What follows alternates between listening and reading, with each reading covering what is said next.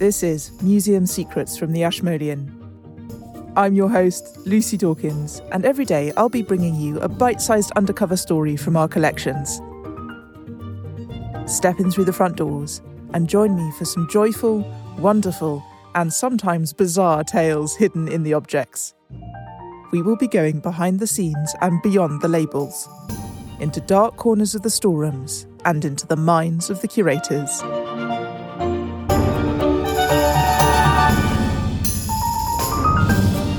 Today, we're joining curator Jim Harris, who discovered something startling on the underside of an object in the storerooms.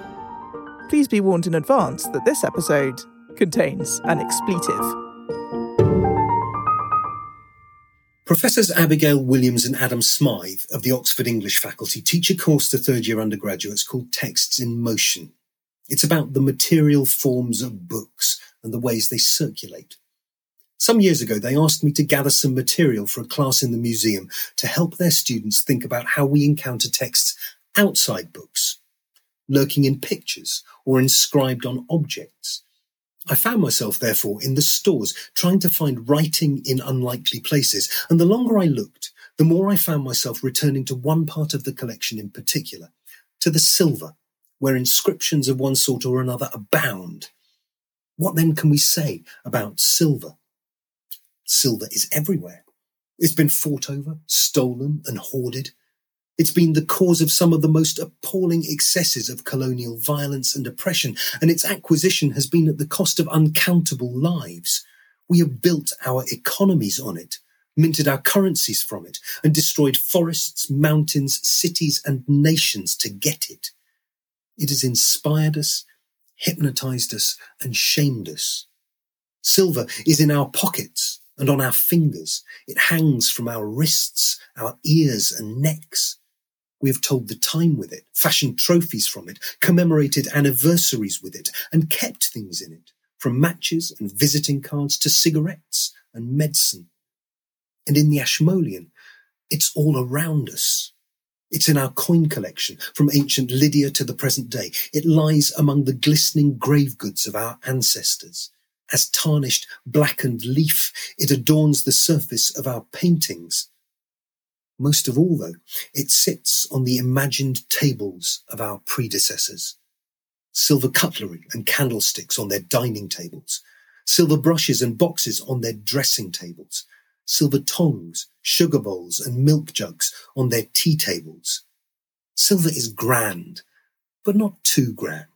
Silver is prosperous and substantial, but never vulgar or ostentatious. Silver is valuable, and yet it's always been ubiquitous. This then is a story about silver, about silversmithing and silversmiths. This is a story about quality control, about politeness, unspoken communication and class. It's a story about how much meaning can be invested in a text that contains not a single word and only a handful of letters. And it's a story about what may be the only materially identifiable joke in the whole museum. It's a story about a teapot. The teapot in question is a squat, shallow vase shape with a flat topped spout and a fruitwood handle designed after the form of an ancient Roman lamp. It was made in 1814 in London by the partnership of Samuel Hennell and John Terry and emblazoned with the arms of an English clergyman, the Reverend John Foster, and his wife, Emma, co-heiress to the 13th Baron St. John of Bletsoe. The teapot has been much used. The Foster arms have been all but polished smooth, and inside the surface of the silver is thick with the dark tannins of a thousand cups of tea.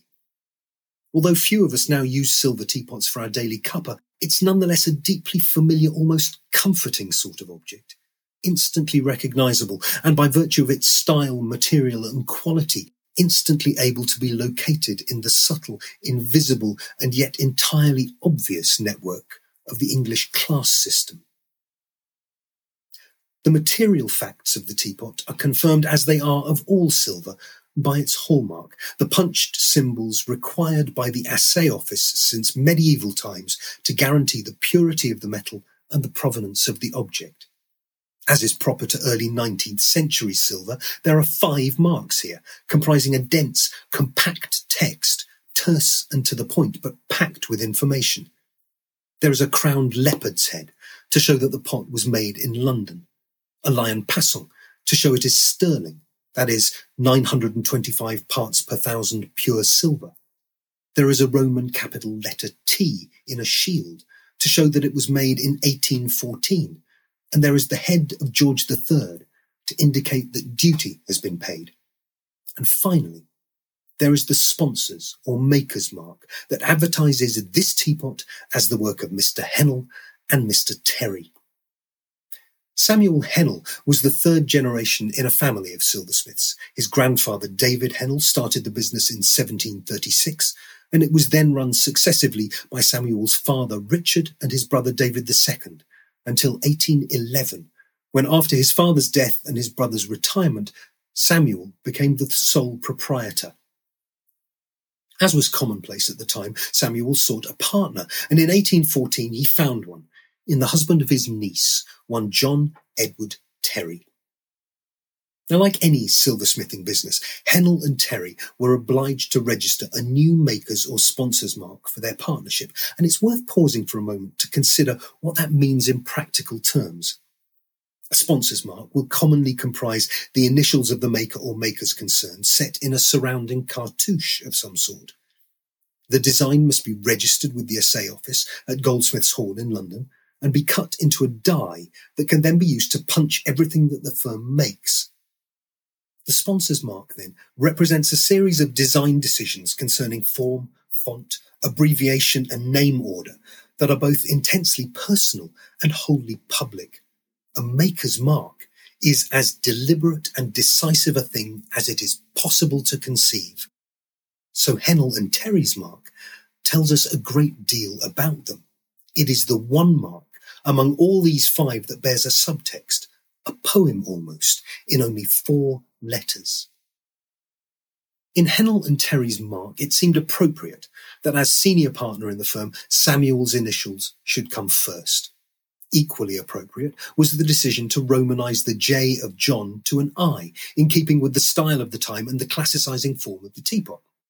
For the sake of clarity, the two pairs of initials were then placed neatly one on top of the other in a simple square, giving the clear, unmistakable four letter impression S-H IT. There is, I fear, no possible way of construing this mark other than the most obvious.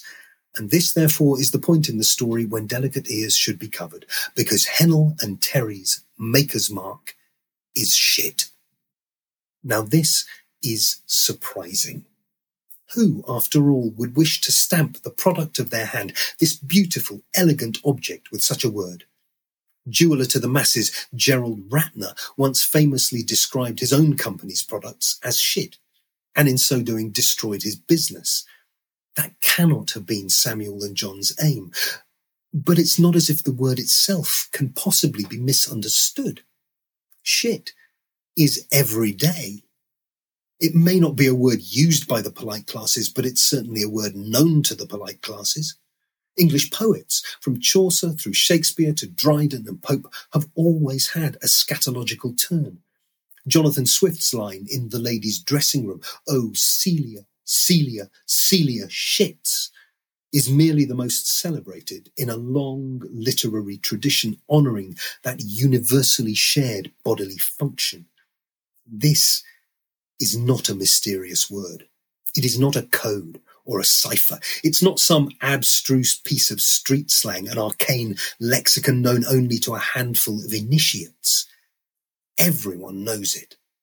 It bears no nuance of interpretation to soften its plain meaning, and its plain meaning is everywhere acknowledged. Shit is shit, rooted in our daily lives and discourse, and if too vulgar to be spoken, never very far from being heard. So why has it been punched onto the bottom of this elegant Regency teapot to infiltrate and inhabit the politest social rituals of that politest of social classes, the English clergyman's tea table? Of course, we cannot know. And unless there is correspondence lurking in the archives of still surviving firms descendant from Hennells, we may never have any concrete clue. But it's worth asking the question of this nice lady's teapot. Who saw the hallmark? Certainly it wasn't the clergyman's wife as she poured tea for her guests. And it wasn't the guests as they admired their hostess's taste for fashionable tableware.